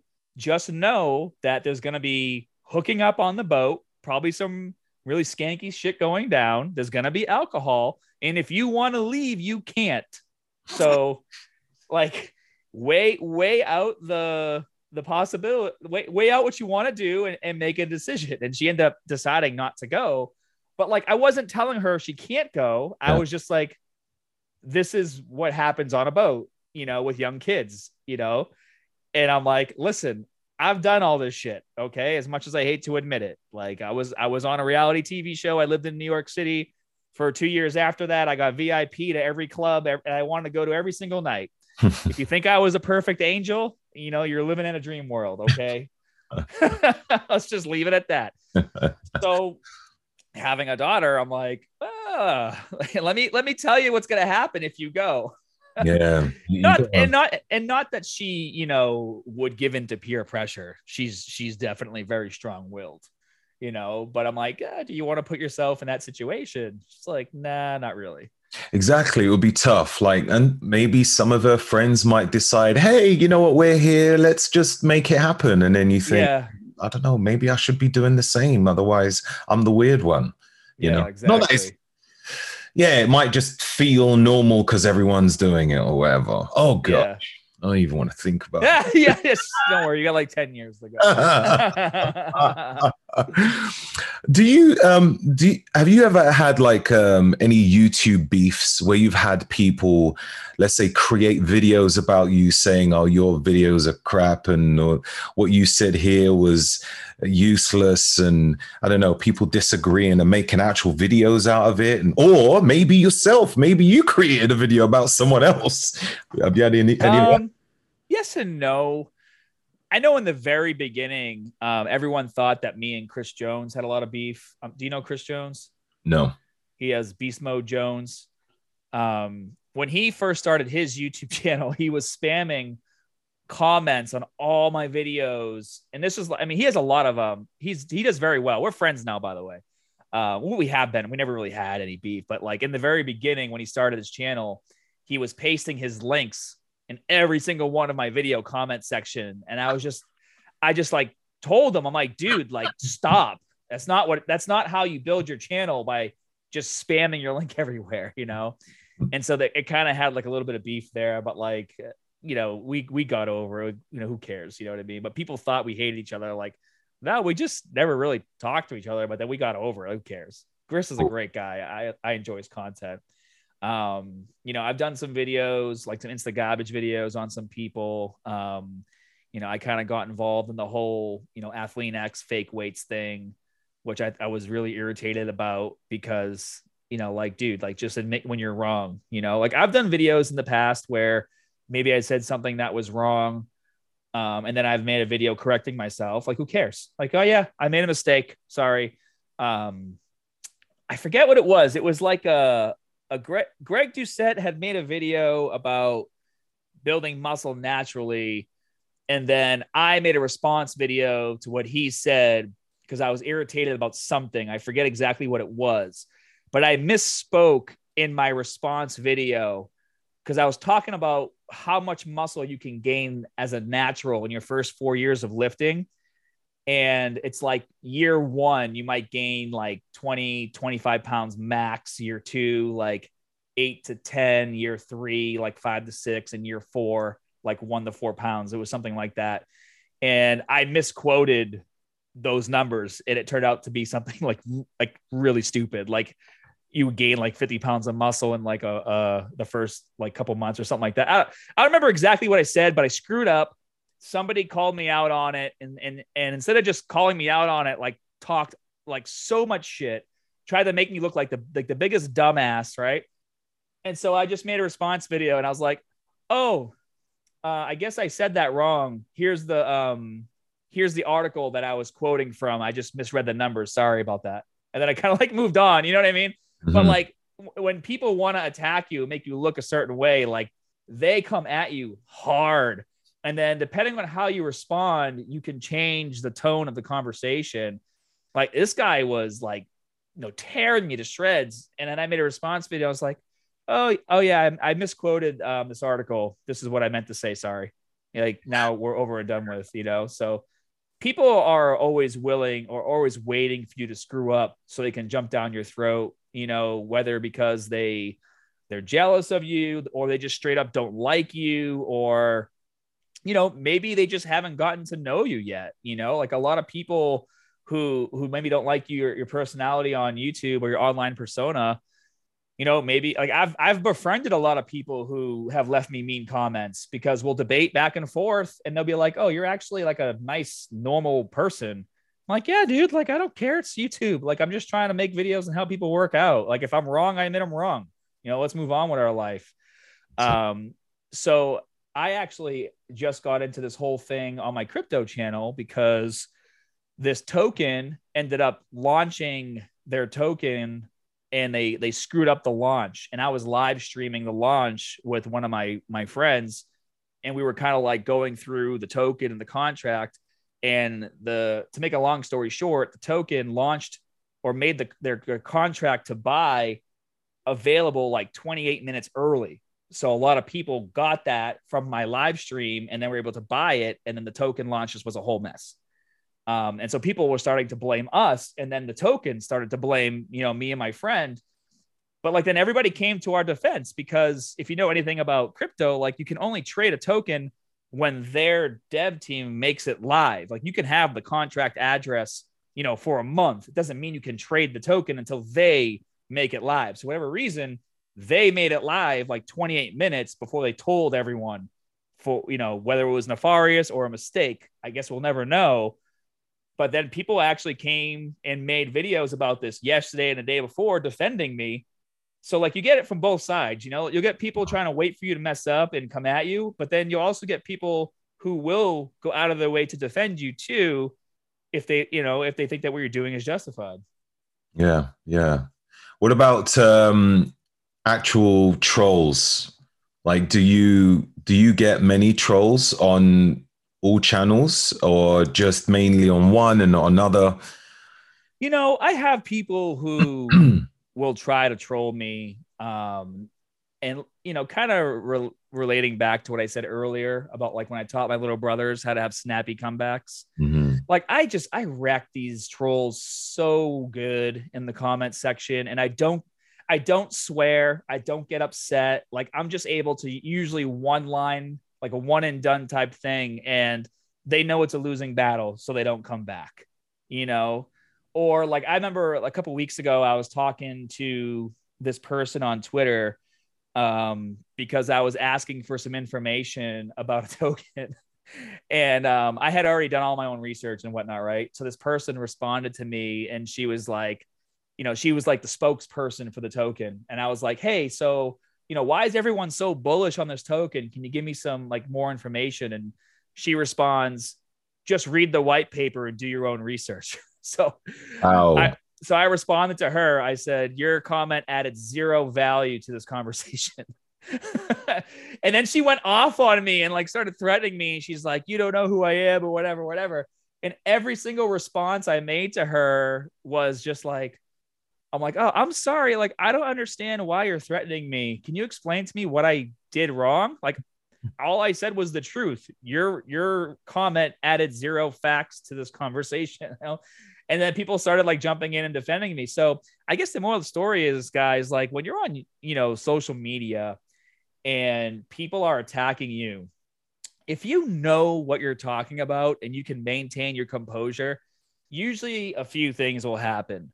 Number one, you'll reply and you won't swear. You might be a little sarcastic with your wording, and that's fine, but you won't swear and won't necessarily be rude, but you'll get your point across. They'll either not respond because they have nothing to say because you know you handled it, or they'll con- they'll continue to respond, and with each response, they'll start to just insult you. You know, like you know, one of the things I'll get with the crypto stuff is, you know, if I'm responding and I'm articulating factual information, they'll be like, oh, just stick to the gym and steroids and get the fuck out of here. You know what I mean? So oh. the conversation just very quickly turns into personal insults because they have nothing to say because you've handled it, you know? So as long as you don't get mad, like, dude, it's it's Twitter, it's YouTube, it's Instagram. None of these people are gonna come up to you in person and talk this shit. Like, it's just not gonna happen. Mm-hmm. Like there was there was this YouTuber last night talking all kinds of shit about me. Um, you know, I won't get into why. It was just it was something stupid that had to do uh, with crypto stuff. And I'm like, this dude would never say this to me like in person. So I'm not gonna go on and respond. Like, who cares? Like, do you know how many people probably talk bad about you that you don't know about? So why are you going to waste your time on the one person that you just happen to overhear? You know what I mean? Absolutely. And you got to kind of wait out that way. And I understand like sometimes it's difficult because, you know, if you have a lot of like just pride, you know, in yourself and you see yourself as trustworthy and, you know, you, you to you, your word actually means something. Like to me, my word means something. If I tell you I'm going to do something, I'm going to do it, you know, and I don't like people doubting me. But again, it's it's social media. A lot of people are about, you know, a gazillion times tougher behind the keyboard than they are in real life. So you hmm. can't get mad. You can't, man. You can't. Look, man, it's been it's been it's been great, Scott. Thank you so much for your time, my friend. Um, it's it's been total. It's been really valuable. Um, where can people find your channel? So, what is your YouTube channel called? so my YouTube and my Instagram is Scott Herman Fitness. I have a TikTok too. I got to post on there more. I have some actually really funny videos on there. Okay, cool. I got I got one video that exploded. Uh, I posted it on TikTok and on Instagram. It's like 13, 14 million views or whatever. It's Ooh. it's uh, me and my my buddy Nick. Uh, remember that song that was popular, like the Russian man, like there was a man from Russia long ago. Remember that song? It was popular. I don't know. Well, because like TikTok is all about trends, right? So you find the trendy yeah. song. So I did this video where like I'm in the gym working out and I'm looking pretty good and buff. And then my friend who's like six six, you know, you know, 280 pounds, walks in the frame. So like I'm doing like bicep curls in the mirror, and then like he would walk in the frame in such a way where like completely covers me. Can't see me anymore. Yeah did really well. You guys should watch that video. It's on um, my TikTok and my YouTube. But yeah, so Scott Herman Fitness, and then my Twitter account is just Scott underscore Herman, uh, and then my crypto is Scott Herman Crypto. I got to check that one out. I'm trying to understand a bit more about crypto myself. I have bought some. I don't even know which ones, to be honest. you, you, know, friends suggest. It, I'm like, okay, I'm buying. well, and you know, it's like it's a tough thing to talk about, right? Because it, it's a whole separate subject on its own. And I feel like when you talk about it kind of in passing, it comes across as maybe like a little like scammy or um, like mischievous in a way, right?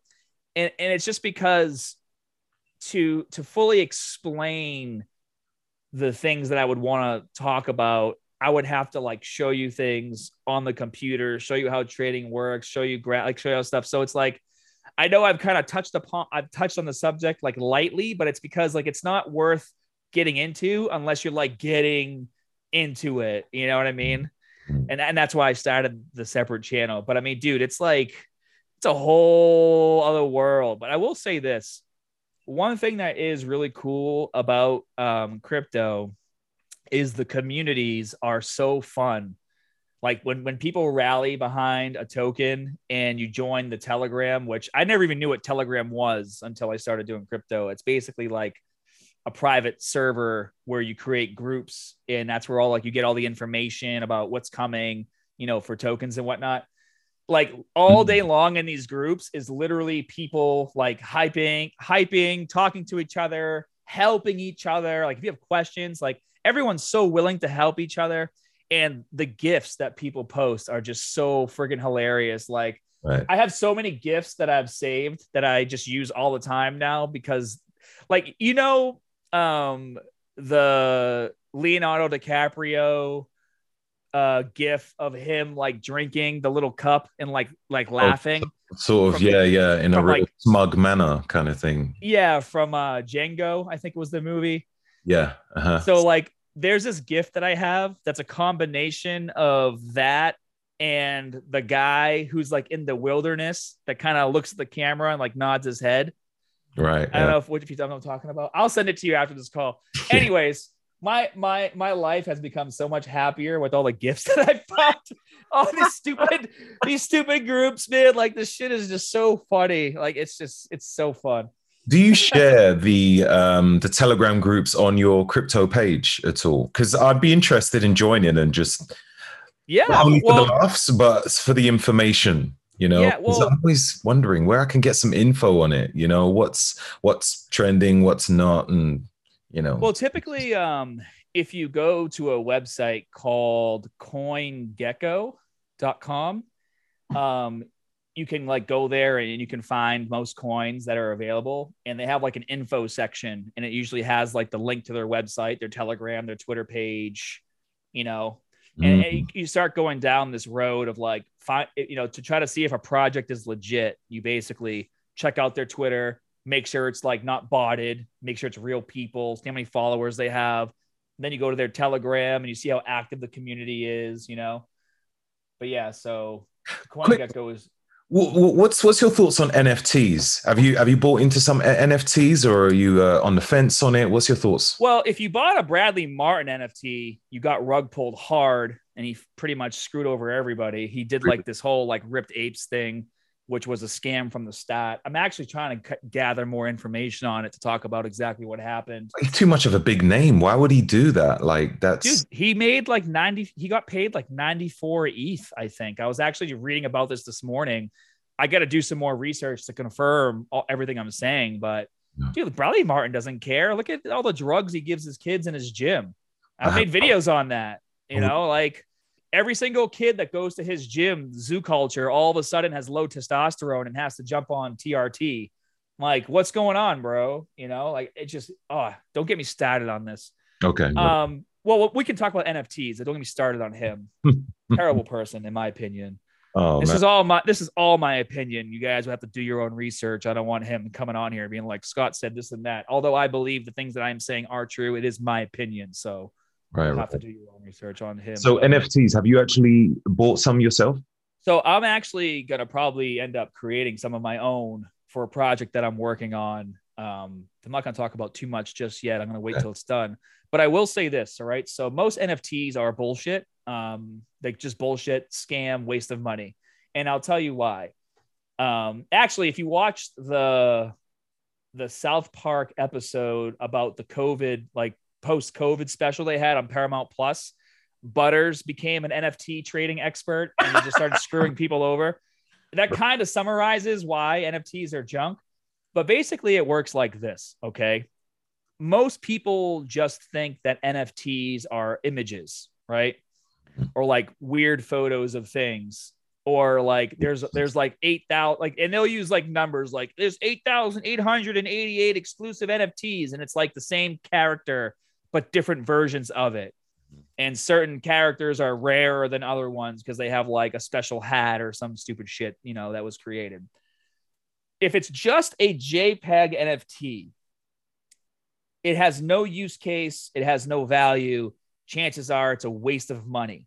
Now you can still make money because if it's just a jpeg nft but it gets for whatever reason becomes very popular if you're able to buy one and mint one when they first come out, let's say you're able to mint it for like half of an ETH. One Ethereum coin is like three thousand dollars right now. So let's say you mint it for like fifteen hundred, so half an ETH. If the project gains a lot of popularity and people, for whatever reason, think that these things are worth money, then yeah, you can probably resell that NFT, you know, a month or so later for like 10 ETH and make a quick 30 grand, right? And then when the project dies down and no one gives a shit anymore, anybody holding these things isn't going to be able to resell them. And now they're out, whatever they invested. Now, another thing you have to watch out for with NFTs is this thing called wash trading. So you've probably read articles online where like certain NFTs sold for like $200,000 and it's like a photo of a cat riding a skateboard or whatever the hell it is. And you're like, Mhm. how the hell did this NFT sell for $200,000? This makes zero sense. Well, that's because they do something that's called wash trading. And this happens a lot in the art world as well, where I can literally post my NFT for sale on OpenSea or whatever website you're you're you're buying your NFT, and then I can purchase that NFT from another wallet that I created because you can create multiple wallets in crypto. It's very easy. I can purchase that NFT, let's say for, for $200,000 in Ethereum. I can purchase it for $200,000 in Ethereum. And now on OpenSea, it looks like somebody bought it for 200,000 and that's what it's worth. And then, and all you really spent was the transaction fee of like $100 because it's your money. Mhm. You bought your NFT with your money, right? You see what I'm saying here? So then all you do is take that NFT and then you relist it for like 150,000. And then, you know, some dumbass comes in thinking they're getting a $50,000 discount on this $200,000 NFT and buys it. Does that, you see where I'm going with this? Wow. Yeah. So that's, that's why NFTs can come across as so scammy because of shit like this, you know, or influencers, you know, talking up NFTs and then basically just taking all the money that comes from the sale of those and then moving on from the project. Right. So now you're probably wondering how, like, well, then what are the purpose of NFTs? If your NFT has a use case, that's what makes it worth something. I'm sure you've heard of Bored Ape Yacht Club, right? Yeah, everywhere. Okay. Especially on Twitter. okay. So like Bradley Martin did like jacked apes or shredded apes or something. I forget which one he did. Obviously playing off of the bored apes because the bored apes is so popular. Mm-hmm. Bored apes are owned by a lot of really like rich, successful people, celebrities. I think the floor price right now for one bored ape is like 200 grand or like 225 grand, right? Wow. However, the utility of the Bored Ape Yacht Club is you are now allowed access into their metaverse space in this place called the Sandbox. And the Sandbox is literally just like you buy land and you create your own world there, kind of like Minecraft, right? Like mm-hmm. Snoop Dogg has his own, you know, like nine by nine plot in the sandbox. I think a lot of other people are building out these spaces. A lot of games are building out these spaces in the sandbox. It's going to be like one of the first big metaverse places. So if you go to the Bored Ape Yacht Club and you go to their metaverse, there's only certain areas you can access if you have the NFT, right? So think about it this way. Mm-hmm. If you own a Ferrari, there's certain events that you can go to because you have a Ferrari. Like the certain car club events you can go to because your ticket to get in is your Ferrari or your Lambo or your supercar, right? Mm-hmm. So, so it, and, and why would you want to go to those events? Because you want to network with the people that are there. Because if they're there and they have a Ferrari, chances are they're rich, have money, or have connections, and you want to network. So with Bored Ape Yacht Club, you know, people like Jimmy Fallon, you know, has one. You could potentially go there and then go to these exclusive areas and maybe talk to him or talk to other people that are successful that you could network with. So like that's the exclusive utility with that NFT. And there's other there's other utilities that can come with NFTs as well, um, depending on what the coin is that they're related to, whether it's a game or something like that, right? Um, and we don't have to get into all that, but the difference is like if a NFT has no utility and it's just a JPEG photo, you can make money, but chances are if you don't flip that NFT fast, you're going to lose money because once it dies down, people move on to the next batch. Wow. So, like for example, there's a um, a token that I'm invested in called Guzzler, right? and it's a race car game. There's drag racing, there's circuit racing, there's drifting, um, you know, and all of the cars are NFTs. So you can basically get these different cars and race them. And then all of the upgrades are NFTs as well. So like rim, spoiler, you know, suspension, engine, whatever. And then you can remint your NFT with these upgrades on it. So let's say I'm playing the game and I win a new pair of rims. I can take off the old rims, which are an NFT, and put the new ones on. And because it's NFT based, I can sell those rims to you, you know, for X amount of money. And that's why crypto gaming is going to become so popular, right? Because being a gamer myself, I'm a grinder, right? Like I like to play games and I like to grind and, and try to collect everything.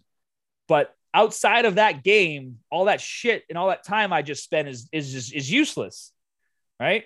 Mm-hmm. But if I'm playing this race car game and I unlock, you know, a special hood item or rims or whatever, and you want it for your car, I can I can sell it to you, and then you can now use it in the game. Does that make sense? Right. So yeah. now you're you're adding this like play to earn feature to games, and on top of that, because a lot of these games are being built like in the sandbox or Another metaverse space is called Unreal 5, which is like a very realistic metaverse.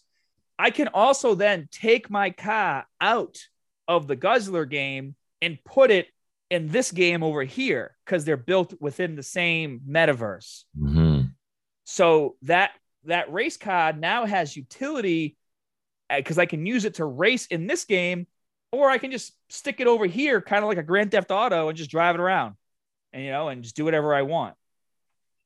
You know, go watch go watch like that movie called Ready Player One. That's the metaverse. That's basically where things are headed. Ready Player One. I'm gonna note that down. Uh, dude, you'll love that movie.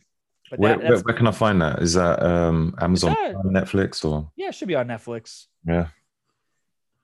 Oh my god, this is wild. Yeah, I definitely want um need to check out the uh is it Gecko? Coin, Gecko. CoinGecko. Yeah. Uh, I just use that website to to find information on tokens. mm, Um, but like it goes even deeper than that, right? Like so by the time a token is even listed on CoinGecko, like it might have already pumped, you know, 200% or I mean 200 times. Like it get like that's what I'm saying. Like to, to properly have this conversation, like it goes deep. It, it it's a lot to absorb. I mean, I've been doing I've been doing this, you know, my channel since September, and I'm still learning things. And I mean, bro, like if you don't pay attention, you can lose your ass, you know, in crypto. Like it is not for the faint of heart. Like there are people losing all kinds of money, investing in projects that are rug pulled the very next day. Like it's the wild, wild west, man. But where there's high risk, there comes high reward. So if you can navigate those waters, you know, you you I mean, I lost my ass on some projects. I'll admit it. Like, dude, like, you know, I it, when you FOMO into a project, and FOMO means fear of missing out, and that's basically when it's pumping, and then you get excited because it's pumping, and you're like, ah, I need to invest, and then you throw 10 grand in, and then all of a sudden the shit dumps, you know, down, and then you lose all your money, and now you're basically stuck in this token waiting for it to go back. Like that shit happens every day. It's probably already happened about 10 times, you know, to people while we're having this conversation. So like, so you, that's why it's so important to like join these groups and learn and, and gain that confidence, you know, and, and feel things out. Dude, it's, it's fun. Like I'll, you can, you can tell by me talking about it. Like, I think it's fun, you know, like it is, it is fun. It's, it's literally unchatted water. You know, this, the crypto right now in the metaverse is basically like the internet boom, you know, back in the 90s or whatever, where, you know, people were just throwing money at anything with a dot com on the end, mhm. you know, and that's, that's where we're at right now. And the people who are savvy enough to take the risk and, and just get involved. Hey, maybe you might not make a million dollars, but you know, you're going to be better off than people who aren't, Mhm. you know, Love it. talk Love about it. this shit all day. so like I've seen I've seen some things, guys. Like I've just I've seen some shit go down in crypto that I just don't want to get into right now, but it's a lot of fun. But um, yeah, if you can, I want you to send me some links directly on uh, on Instagram so I can check them out. You know, Yeah, of course. Telegram, if you a few which you uh, go in, uh, some groups that would be cool. Well, definitely, you know, it's right, you know, start by just checking out my channel, you know, and just check out some of the, the videos, you know. Yeah. So um, Herman Crypto, what is it? Um, yeah, just Scott Herman Crypto. Scott Herman Crypto, wicked. Yeah, I'm definitely subscribing to that. and guys, you know, like, and that's why I'm really trying to keep the crypto separate from the fitness, at least right now, because I'm trying to really like, like I've I've already done, and for anybody who is listening that maybe has seen my crypto stuff or Twitter, like I have already accomplished so much in the last few months and established myself as a trusted source to go to for crypto on my Twitter and on my YouTube channel. In fact, I actually just partnered with uh, a company called TARP, and it stands for Totally a Rug Pull, where basically what they do is they investigate contracts and tokens and they figure out whether or not they're the the tokens are legit or not legit or or something called like a honeypot or a rug pull, which is basically like you know they create a token, people invest, and then they basically take all the money and run. That's called a rug pull. Yeah. So in the in the last few weeks, I actually partnered with these guys to start to be able to give more comprehensive um, breakdowns of tokens to ensure that all the ducks in are, are in a row so that the, project is legit and it's safe to invest in. So like I'm basically taking the same route I did with my fitness channel at the very beginning. Like I'm trying to build trust. I mean, guys, like I, I get to like tokens will reach out to me on my channel. I only have 15,000 subscribers on that channel, but I mean, my videos get like anywhere between 10 to 20,000 views a video. But um, like I'll get emails, hey, do you want to promote our token? We'll pay you like twenty thousand dollars. Wow. And it, and I know for a fact it's like a shit rug like token. And I don't take the money because I don't need the money, you know. But a lot of people do take that and they'll shill the token, they'll pump it up, and they don't care because they're getting paid. You know, like there's a lot of that in crypto. And I'm like one of the few YouTubers that, at least in the Twitter side of things, people don't hate because I don't shill like trash projects. Like I try to just like the one I just told you about Guzzler is like one of the few projects that I actually talk about because it's legit. Do you know what I mean? Yeah. Uh, again, we like I said, I can we can go down this road, but you know, just for people who are here listening who don't know me, you know, I, I want to make it clear, like, hey, you know, my goal with all of this is to continue to be a trusted source of information, no matter what I'm doing and and that's why like I'm trying to not go too far down the rabbit hole. Because I don't want to confuse anyone. No, I mean you've given enough great information anyway, and I think you've been a trusted source since 2009. I think people people know who you are. As you said, you are deeply embedded in the system. So yeah. that's it, man. You're, you're, part of the stone now. That's good. All man. I want to do is work out and watch anime. Like that's literally the goal. If I gotta if I gotta start investing in in, in more crypto to continue that lifestyle so I can spend money on my car and all my toys. Like that's what I'm doing. That's my goal. I just want to buy more. Like look at my, I got all these pops up here. Like just want to, I want to fill this wow. room with stupid shit that I like. You know. That's so cool. so cool. I'm a very simple, I'm a very simple man with very simple needs. I like to drive my Camaro and, and watch anime.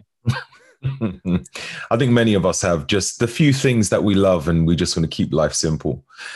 But Scott, yeah. it's been great, man. Seriously. Thank you. Thank you so much for everything. Um, I will put all your um, social media links in the um, in the uh, uh, in the show notes. And um, yeah, uh, it's been fantastic. Very educational. Thank you yeah, very man. much. Yeah, and we can jump on here anytime. Just shoot me a, a message or a DM, my friend.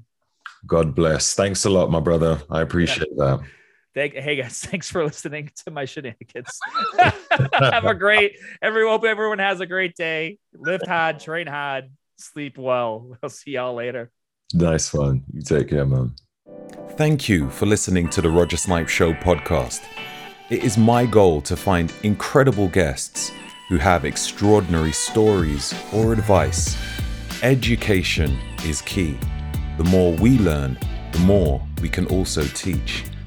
It's also about remaining curious and hungry for knowledge to progress. All sponsored ads and affiliations are from only reputable brands or companies which I have personally vetted and trust. Please take advantage of these codes and subscriptions to increase savings on all products. If you get a moment, I would greatly appreciate a review as this helps to increase visibility and allows me to share with more amazing people just like you. Be phenomenal and stay blessed.